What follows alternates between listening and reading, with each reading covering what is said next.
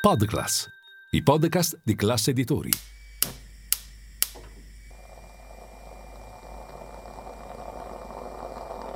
Buongiorno dal gruppo Classe Editori.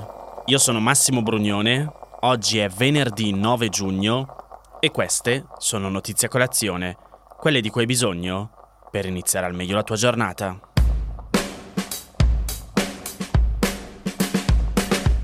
Per gli Stati Uniti, l'Europa e i loro alleati non c'è alternativa ad assicurare che l'Ucraina vinca questa guerra, accogliendo poi Kiev nell'Unione Europea e nella Nato. Nello stesso tempo, l'Unione Europea dovrà rafforzare la sua coesione e allargarsi, perché questo è l'unico antidoto all'instabilità globale emersa negli ultimi anni, tanto sul piano geopolitico quanto su quello economico. Quelle che vi ho letto, come scrive Repubblica, sono le sollecitazioni venute da Mario Draghi durante la sua prima uscita pubblica da quando ha lasciato Palazzo Chigi. L'ex premier è andato a Cambridge per ricevere un premio all'MIT e ha colto l'occasione per riflettere su due eventi, la guerra in Ucraina e l'inflazione, che hanno colto i politici di sorpresa. Pensavamo che le istituzioni create sarebbero state sufficienti ad evitare guerre di aggressione in Europa, sto leggendo le sue parole. Credevamo che le banche centrali avessero gli strumenti per contrastare l'inflazione. Ma la guerra e l'inflazione dopo il Covid hanno dimostrato che non è così.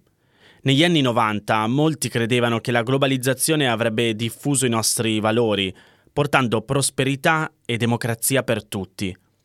Ci aspettavamo una convergenza dei valori globali che avrebbe modellato le generazioni future. Non è stato così. La prima ipotesi sbagliata è stata che l'ingresso della Cina nell'Organizzazione Mondiale dei Commerci l'avrebbe spinta verso l'economia di mercato.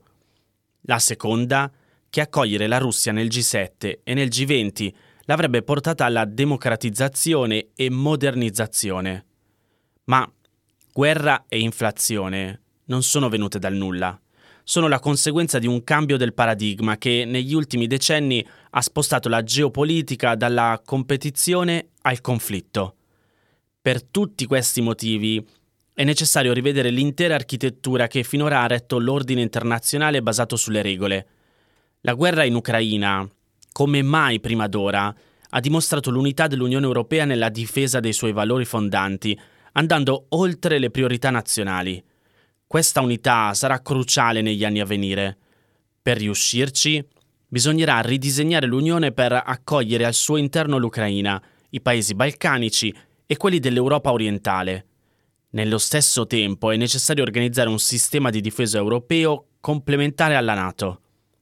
Draghi ritiene che le conseguenze geopolitiche di un conflitto prolungato al confine orientale dell'Europa sono molto significative e bisogna gestirle in tre modi. Primo, l'Unione Europea deve rafforzare le proprie capacità di difesa. Secondo, bisogna iniziare un viaggio con l'Ucraina che porti alla sua adesione alla Nato. Terzo, dobbiamo prepararci ad un periodo prolungato in cui l'economia globale si comporterà in modo molto diverso rispetto al recente passato. Mi aspetto, sto leggendo ovviamente le sue parole, che i governi abbiano per sempre deficit più alti perché le sfide emerse nelle catene di approvvigionamento e nel clima richiederanno investimenti pubblici sostanziosi che non possono essere finanziati solo da aumenti di tasse. Ne abbiamo parlato anche in una diretta Instagram che abbiamo fatto dal canale di Milano Finanza ieri con Rossella Savoiardo, l'autrice del podcast 2%, in cui parla appunto di inflazione. La spesa pubblica aumenterà le pressioni inflattive e quindi è probabile che i tassi di interesse resteranno più alti che nello scorso decennio. Perciò sarà necessario prestare molta più attenzione alla composizione della politica fiscale per aumentare il potenziale di crescita, proteggendo chi ha più bisogno di aiuto. Draghi ha evitato riferimenti diretti all'Italia, ai ritardi nella realizzazione del PNRR, allo scetticismo che resiste nel governo verso l'Unione Europea ma ha lasciato intendere che anche per il nostro paese non ci sono alternative all'integrazione continentale.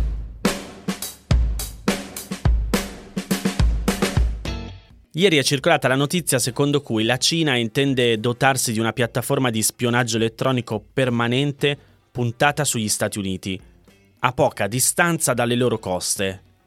E la piattaforma in questione è un'isola abbastanza famosa, si chiama Cuba. Come scrive Federico Fubini sul Corriere della Sera, la notizia è uno scoop del Wall Street Journal che l'attribuisce a fonti dell'intelligence americana. Pechino avrebbe offerto a Cuba miliardi di dollari per costruirvi la nuova base di spionaggio high-tech a soli 160 km dalla costa della Florida. Il governo della Havana, in gravi difficoltà economiche, avrebbe dato la sua disponibilità. In termini di capacità di spionaggio, questa è la sfida più audace e visibile che Pechino lancia contro gli Stati Uniti e anche una sfida alla Russia, di cui Cuba è stata un'alleata, nonché una base militare e spionistica fin dalle origini della rivoluzione castrista. Dal punto di vista russo, questa penetrazione cinese a Cuba si può interpretare come uno dei prezzi che Vladimir Putin è costretto a pagare a Xi Jinping per l'appoggio ricevuto nella guerra in Ucraina. Il sostegno economico della Repubblica Popolare è stato essenziale per Mosca dall'inizio del conflitto, ma il conto è salato. Sul fronte economico Putin condanna la Russia a diventare una colonia cinese. I costi stanno diventando sempre più visibili anche sul versante geopolitico. La Cina insidia apertamente l'influenza russa in diverse aree del mondo, incluse le repubbliche ex sovietiche dell'Asia centrale. Ora questa avanzata cinese si spinge fino ai Caraibi. Ai tempi dell'Unione Sovietica questo sarebbe stato impensabile, ma anche una Russia pre-2022 non indebolita dalla guerra in Ucraina e dalle sanzioni difficilmente avrebbe permesso questa invasione di campo a Xi Jinping. La presenza russa a Cuba, che include basi di spionaggio puntate sugli Stati Uniti, fu uno degli aspetti salienti della guerra fredda.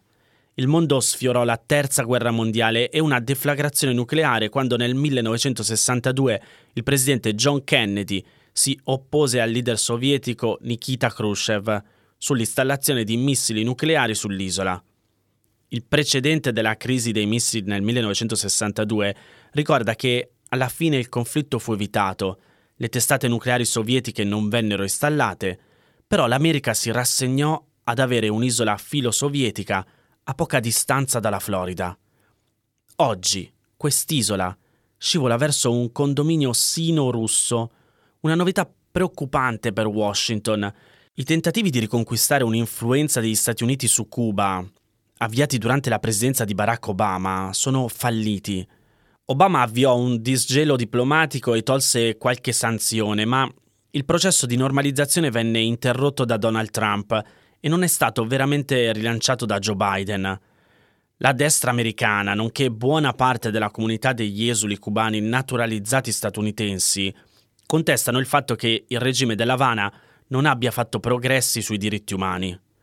Nello stallo si è infilata la Cina che approfitta del disastro economico del regime castrista per negoziare la sua penetrazione.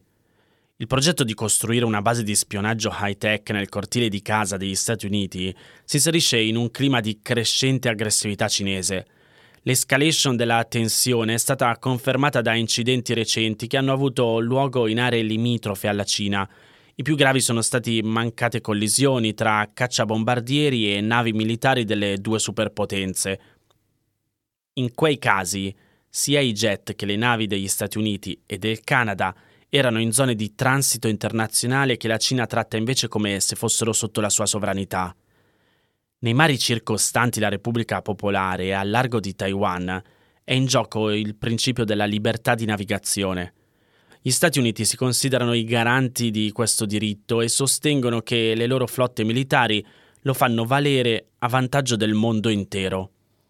Per molti decenni, la stessa Repubblica Popolare ha goduto implicitamente dei benefici dal ruolo di gendarme globale degli Stati Uniti, per esempio, le navi superpetroliere che portano il greggio dal Golfo Persico alla Cina, che è il principale importatore mondiale, godono di una protezione contro atti di terrorismo o pirateria che viene offerta in buona parte dalla Marina Militare degli Stati Uniti. Negli ultimi tempi, Xi Jinping ha dimostrato una crescente insofferenza verso quel ruolo americano.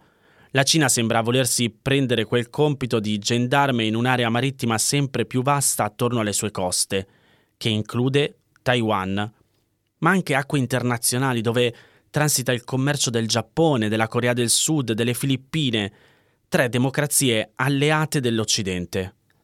La ridefinizione della libertà di navigazione secondo criteri cinesi preoccupa molti paesi di quell'area che hanno sperimentato la diplomazia coercitiva di Pechino, pronta a sanzionare con durezza atti o dichiarazioni sgradite al suo regime. L'amministrazione Biden, prima e dopo gli incidenti delle collisioni sfiorate in cielo e in mare, ha tentato di ristabilire un dialogo tra i vertici militari delle due superpotenze.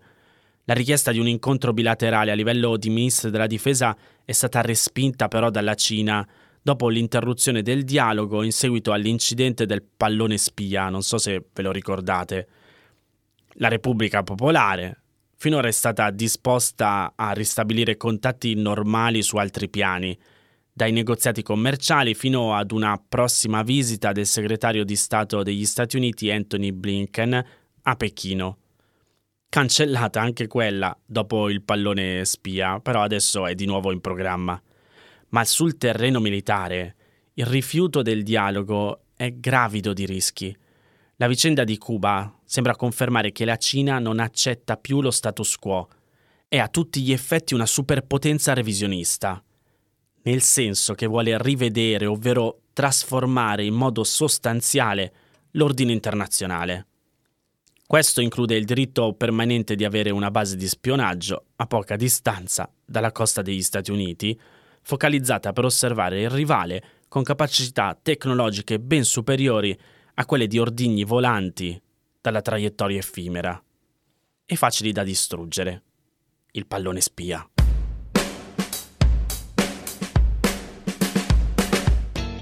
Ok, oggi sono andato un po' lungo, tutte notizie di politica internazionale, quindi adesso ve ne do una secca, ma non per questo meno importante.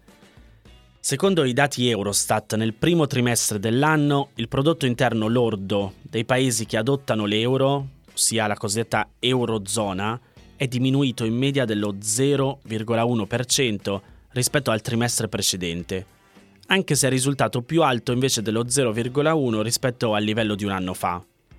Però è il secondo trimestre consecutivo in cui l'economia si contrae e secondo una convenzione che si adotta in economia, l'Eurozona è entrata così in quella che si chiama recessione tecnica, una certificata situazione di difficoltà economica di cui però è ancora difficile stabilire la gravità e la durata. Al momento la contrazione è solo di qualche decimo di punto ed è stata causata soprattutto da una riduzione dei consumi delle famiglie, della spesa pubblica e delle esportazioni. Potrebbe essere solo un momento di debolezza, oppure l'inizio di una recessione più profonda e duratura. Staremo a vedere. In tutto questo, comunque, dall'altra parte, l'economia italiana è cresciuta più delle attese, dello 0,6% rispetto al trimestre precedente e dell'1,9% rispetto a un anno fa.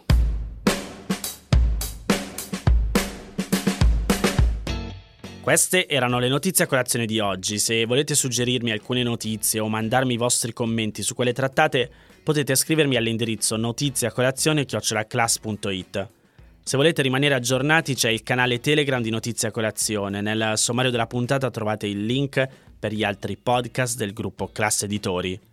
Io vi aspetto lunedì per iniziare insieme una nuova giornata. Un saluto da Massimo Brugnone.